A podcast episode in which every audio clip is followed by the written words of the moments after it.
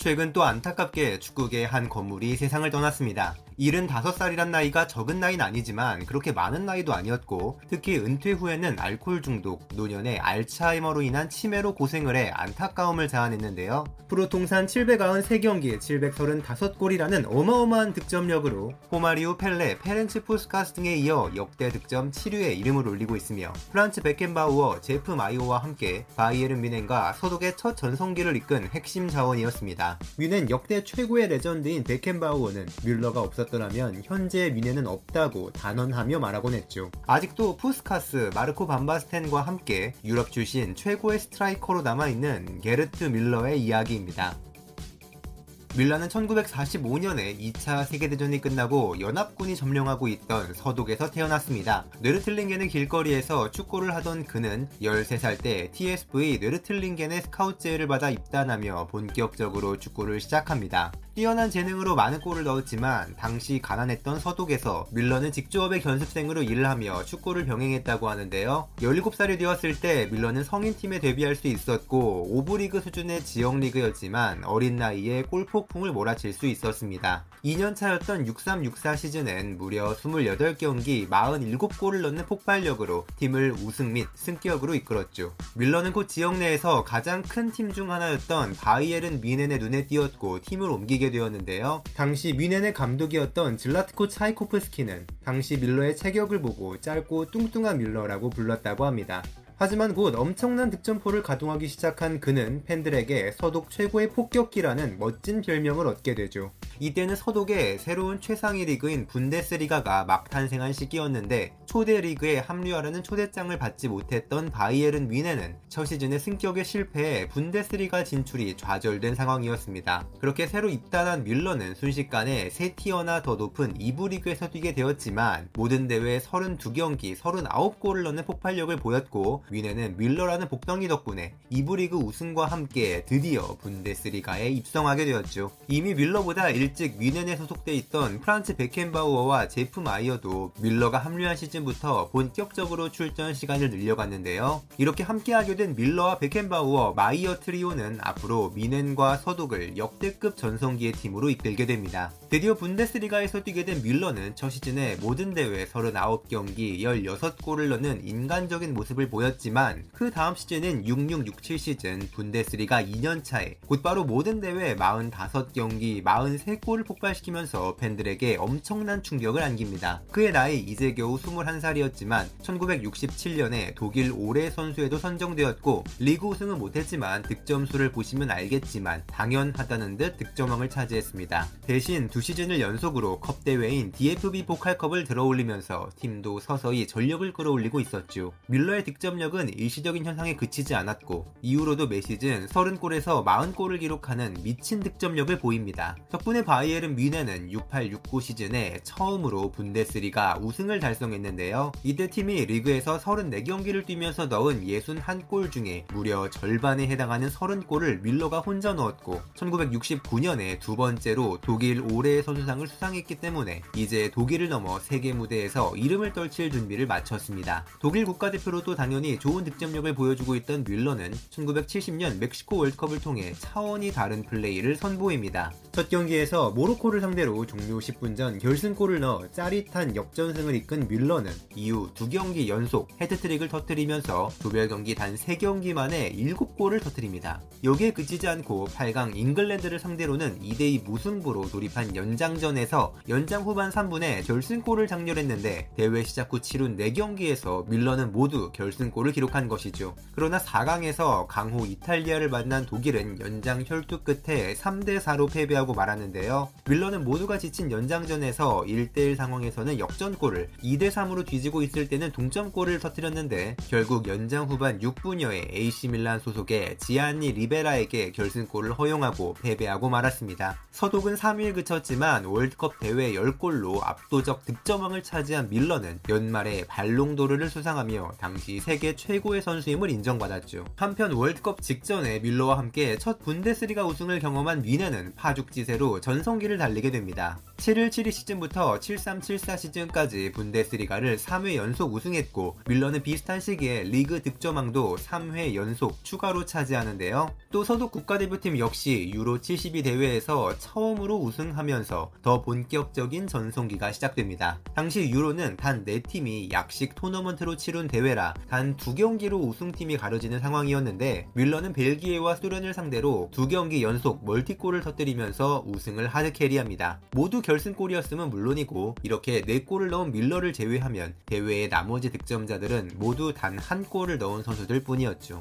유로 우승의 기운을 받아 다가온 7273 시즌에는 무려 모든 대회 49경기 67골 을 넣었는데 이 기록은 절대 깨질 수 없는 한 시즌 최다골로 여겨지며 40년간 역대 기록을 지켜왔습니다. 물론 현재 이 기록을 깬 선수는 리오넬 메시로 1111 시즌에 무려 60경기 73골을 기록했죠. 진짜 축구라고 생각할 수 없는 스탯들이 막 나오고 있습니다. 언제나 압도적인 득점력을 뽐내는 그에게 유럽의 명문팀들이 군침을 흘린 것은 물론이었습니다. 1973년 7월 스페인의 FC 바르셀로나는 밀러를 영입하고 싶다는 의사를 표했지만 서독 축구협회는 당시의 구단보다도 더 적극적으로 반대에 나섰습니다. 1년 후 자국에서 열릴 월드컵을 앞두고 밀러를 해외로 보낼 수 없다는 입장이었는데요. 결국 밀러는 마음을 접어야 했고 바르셀로나가 그를 대신해 영입한 선수는 무려 팀의 전설이 될 요한 크루이프였습니다. 만약 이때 밀러 가 바르셀로나의 유니폼을 입었더라면 크루이프와 바르셀로나의 조합은 볼 수 없었을지도 모르겠습니다. 내심 해외 진출을 희망했던 밀러는 아쉬운 마음을 갖고 뛰었지만 모든 대회 48경기 43골을 기록했고 팀에게 추가적인 마이스터샬레를 선물했을 뿐 아니라 유럽 챔피언스 리그의 전신인 유러피언 컵에서도 첫 우승을 차지하며 더블을 달성했습니다. 그렇게 처음 빅이어를 들어올린 7374 시즌부터 뮌헨과 밀러는 또 7576 시즌까지 3시즌 연속 유러피언 컵을 제 패하며 유럽의 지배자로 거듭납니다. 밀러는 이번에도 비슷한 기간에 유러피언컵 득점왕을 3회 연속 수상했고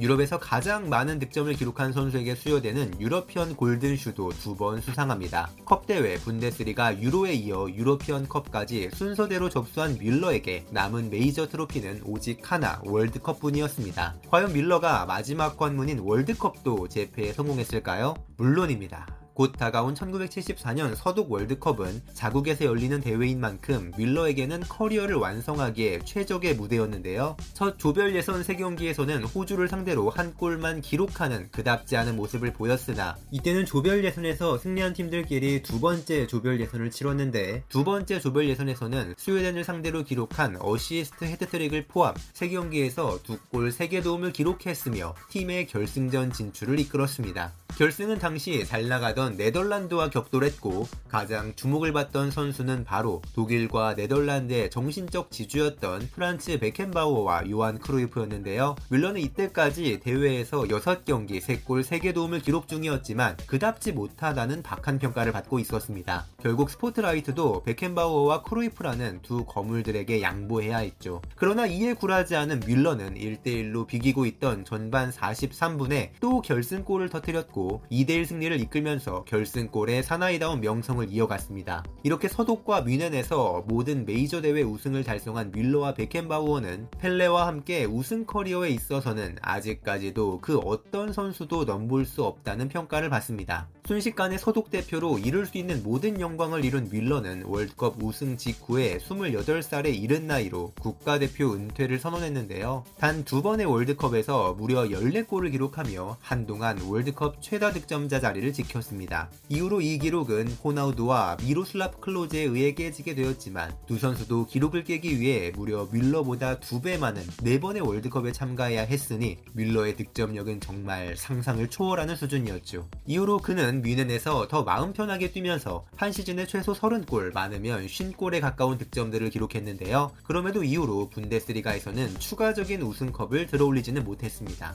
그간 뮌헨이 너무나도 강행군을 달려왔던 탓인지 월드컵 직후인 7475 시즌부터 부진에 빠졌고 순위가 수직 하락한 것인데 이에 전성기를 함께했던 우도 라텍 감독이 경질됐고 나중에 대한민국 올림픽 대표팀을 맡기도 하는 데트마어 크라머 감독이 부임합니다. 팀은 분위기를 끌어올렸고 없고 앞서 언급했던 대로 두 번의 유로피언컵 우승을 연달아 차지했지만 분데스리가에서는 결국 우승컵을 들어올리지 못했죠. 이때는 평생을 뮐러에게 묻혀왔던 한 동갑내기 서독 공격수가 딱 2년이었지만 뮐러를 뛰어넘는 득점력을 선보였고 소속팀인 보루시아 묀헨글라트바흐가 3시즌 연속 우승하는 것을 이끌었는데요. 1974년과 75년에 두 번 연속 밀러를 넘고 분데스리가 득점왕을 차지한 이 선수가 바이에른 뮌헨의 트래블을 이끌었던 유프 하인케스였습니다. 물론 이후로는 다시 밀러를 넘는 득점력을 보이지는 못했죠. 이후 밀러는 여전히 대단한 득점력을 이어갔지만 그럼에도 30대가 가까운 7576 시즌부터 눈에 띄게 부상이 늘고 맙니다. 뮌헨에 입단한 이후 처음으로 출장 수가 많이 떨어지게 된 것인데요. 여전히 득점력은 뛰어나서 팬들은 서독 대표팀에 복귀하기를 바랬으나 밀러에게 국가대표 복귀라는 선택지는 없었습니다. 7674 시즌에도 부상 때문에 모든 대회 37경기 출장에 그쳤 지만 무려 48골을 터뜨렸고 유로피언컵 우승팀 자격으로 출전한 인터컨티넨탈컵에서 브라질의 크루제이로를 꺾고 우승합니다.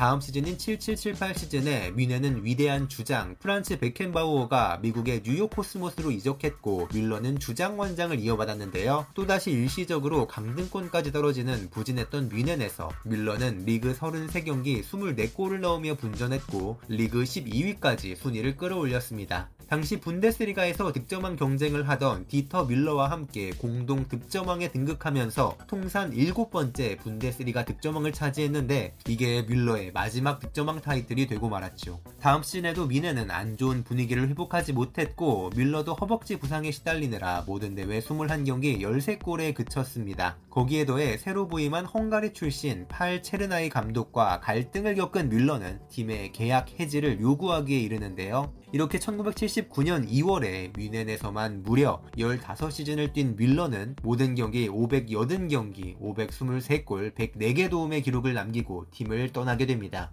분데스리가 골 기록은 365골로 아직까지 압도적인 역대 1위를 지키고 있는데 요즘 그 대단한 로베르토 레반도프스케도 270골 이상을 넣어 2위에 자리하고 있지만 여전히 뮐러와는 100골에 가까운 차이가 납니다. 어쨌든 그렇게 뮌헨을 떠난 이후 뮐러가 향한 곳은 당시 레전드들이 많이 찾던 미국이었는데요. 창단한 지 얼마 안 된 포트 로더데일 스트라이커스에 입단하며 노스 아메리카 사커리그에 입성한 그는 미국에서 3시즌간 80경기 40골을 기록해 녹슬지 않은 클래스를 선보였고 1986년엔 36살의 나이로 완전히 그라운드를 떠납니다. 프로 소속으로 통산 735골을 기록한 그는 한동안 페렌츠 푸스카스, 펠레, 호마리우 등과 함께 세계 세계 역사에서 가장 많은 골을 넣은 선수로 top5에 이름을 올릴 수 있었는데요. 아쉽게도 비교적 최근에 크리스티아노 호날두와 리오넬 메시가 기록들을 깨부수면서 뮐러는 5위보다 조금 바깥으로 밀려나게 되었습니다. 은퇴 후 뮐러는 스테이크 가게를 인수했고 사업가로 변신하기도 했지만 이 일이 생각보다 쉽지 못했고 축구에 대한 상실감을 채우지 못했는지 알코올 중독에 빠지는 안타까운 모습을 보였는데요. 중독 증세가 심해지자 베켄바우어와 울리 회네스의 도움을 받아 재활을 거치기도 했으며 치료를 받고 난 후 1992년부터는 친정팀 뮌헨의 배려로 2군 코치로 부임해 유소년들을 가르쳤습니다. 이후로는 비교적 조용하게 오랜 시간을 보내던 뮐러는 2014년에 건강상의 이유로 코치를 그만두게 되었습니다. 많은 팬들이 이유를 궁금해했지만 잘 알려지지 않았는데 약 1년 후 뮌헨은 뮬러가 알츠하이머로 인한 치매 증세로 치료 중이라는 사실을 밝혀 팬들에게 큰 충격을 줬습니다. 그리고 투병을 이어오다가 최근인 2021년 8월 15일에 75살의 나이로 독일의 월드컵 영웅이 세상을 떠나게 되었죠. 밀러는 175 정도의 비교적 평범한 키 때문에 겉보기에는 그렇게 뛰어난 공격수로 보이지 않았다고 하는데요. 대신 골문 앞에서 골 냄새를 맡는 감각은 역대 그 누구와 비교해도 뒤지지 않는다는 평가입니다. 비교적 조용하고 소심했던 성격에 대중 앞에 나서는 것도 스타가 되는 것도 그렇게 좋아하지 않았다던 뮬러는 아쉽게도 은퇴 후 알코올 중독에 빠졌고 그 여파인지 아직 더 많은 것을 할 수 있는 나이에 비교적 일찍 친구들보다 빨리 세상을 뜨고 말았죠. 있었죠. 그럼에도 밀러의 놀라운 득점력은 앞으로도 축구팬과 전문가들 사이에서 오래오래 회자될 것입니다. 지금까지 충나이시였습니다. 구독과 좋아요 버튼 눌러주시면 힘내서 더 많은 선수들의 레전설 얘기 전해드리도록 하겠습니다. 감사합니다.